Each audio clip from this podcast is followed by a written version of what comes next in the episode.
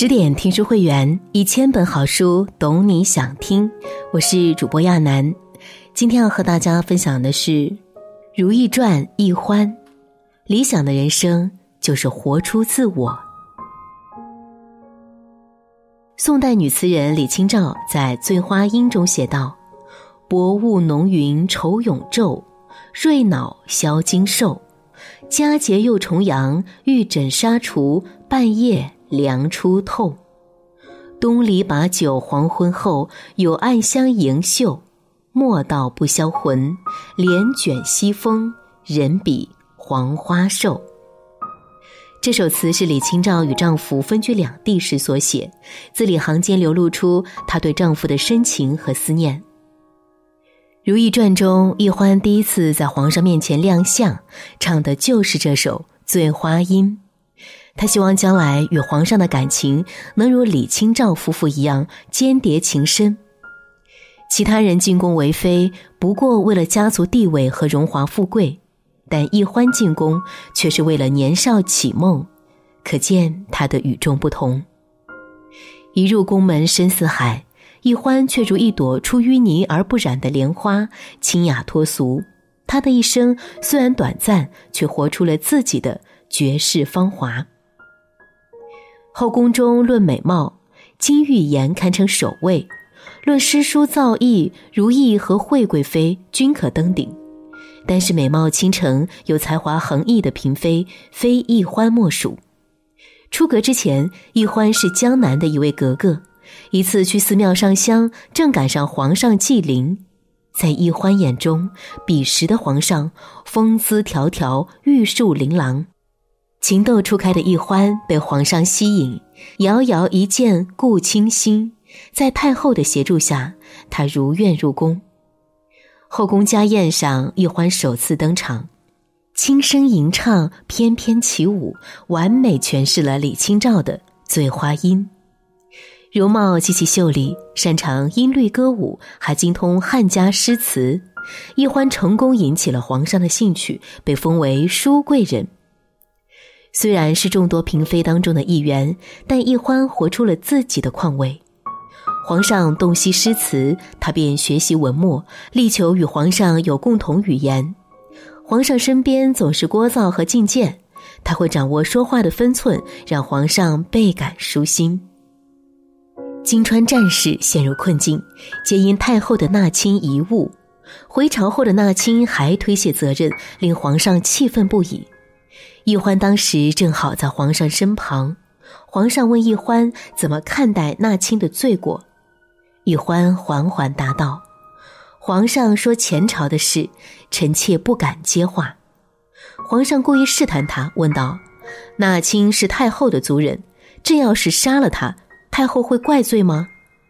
易欢答：“皇上弑母之孝，向来不会让太后伤心吧。”皇上的一切都是为了朝局考虑，在屈求功名利禄的后宫，易欢却保持一份难得的分寸感，让人如沐春风。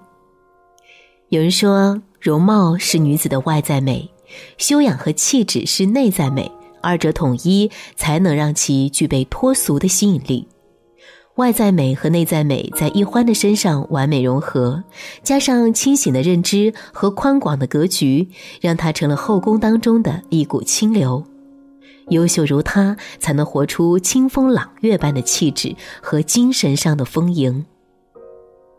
俗话说，低质量的社交不如高质量的独处。很多人不惜放下身段，以求融入不同圈子。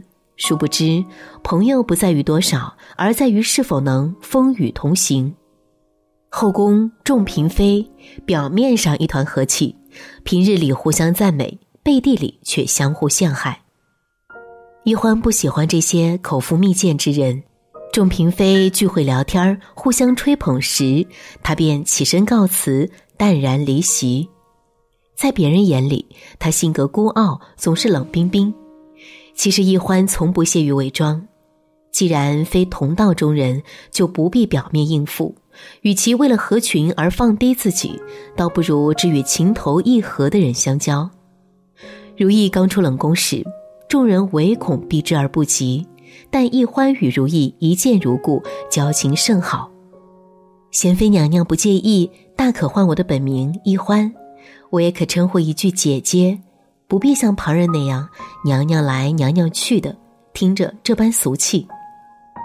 即使是高高在上的皇后，易欢也从不奢望攀高枝。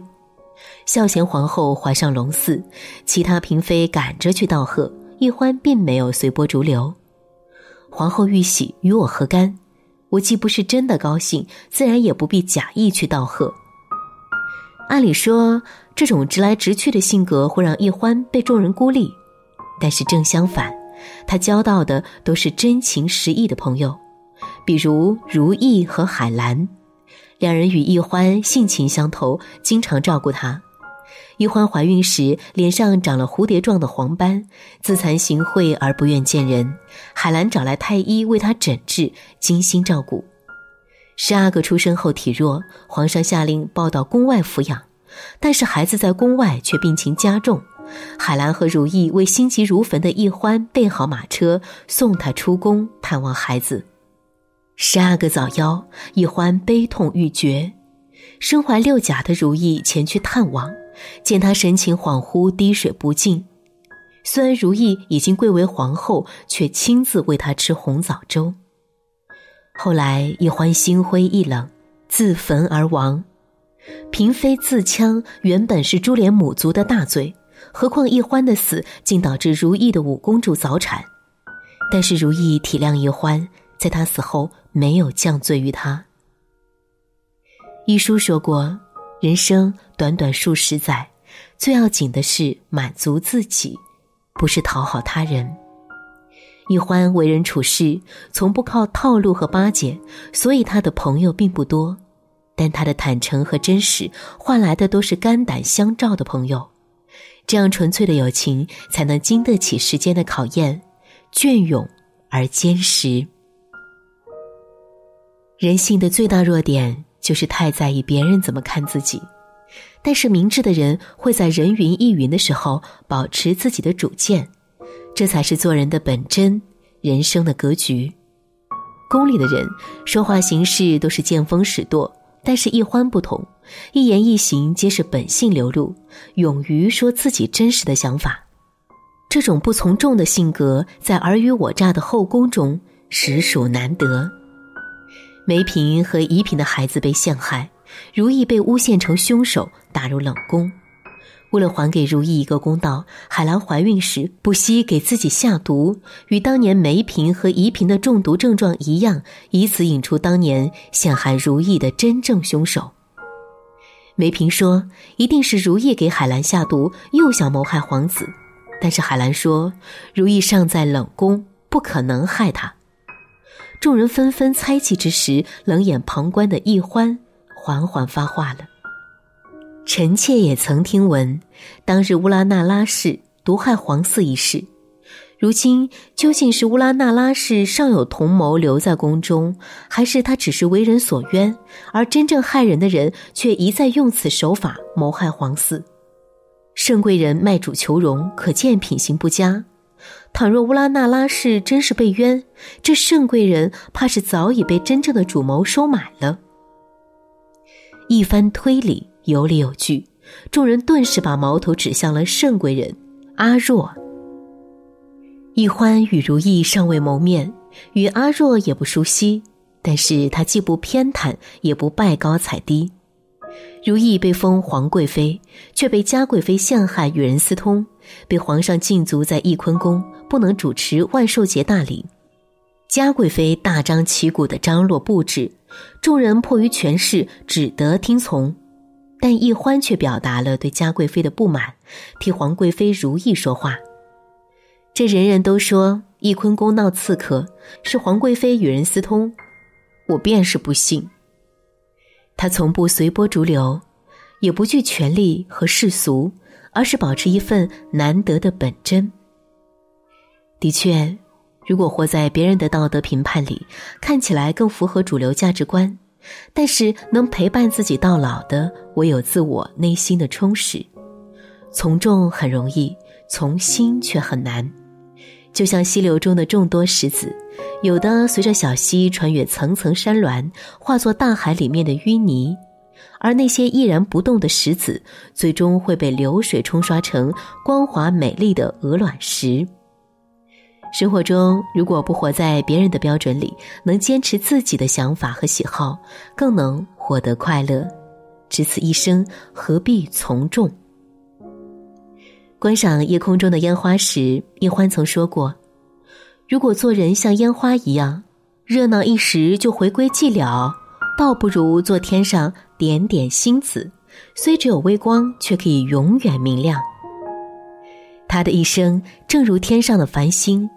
虽没有过分璀璨，却真实坦荡。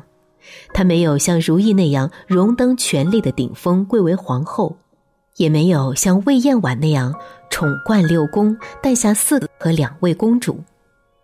权力和荣宠从来不是易欢想要的，她所求的无非是一份真情。当最后孩子早夭，易欢终于知道真相。眼前人已非心中良人，一片痴心终是错付。臣妾清清白白一个女儿家，原以为进了宫能与相爱之人相守，却不料白白做了你们母子的棋子。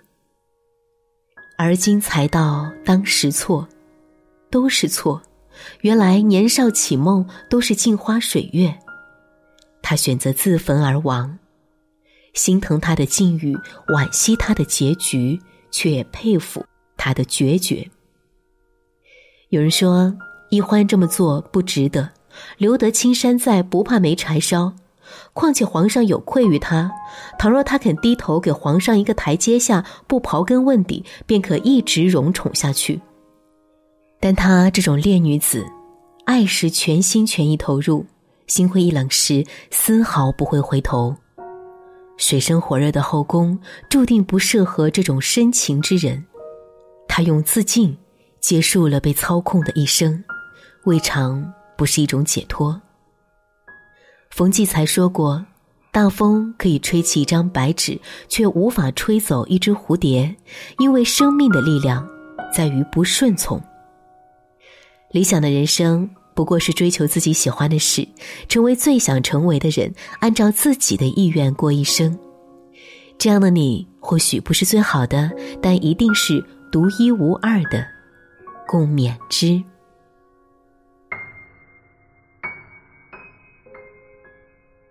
更多美文，请继续关注十点读书，也欢迎把我们推荐给你的朋友和家人，一起在阅读里成为更好的自己。我是亚楠。祝你晚安。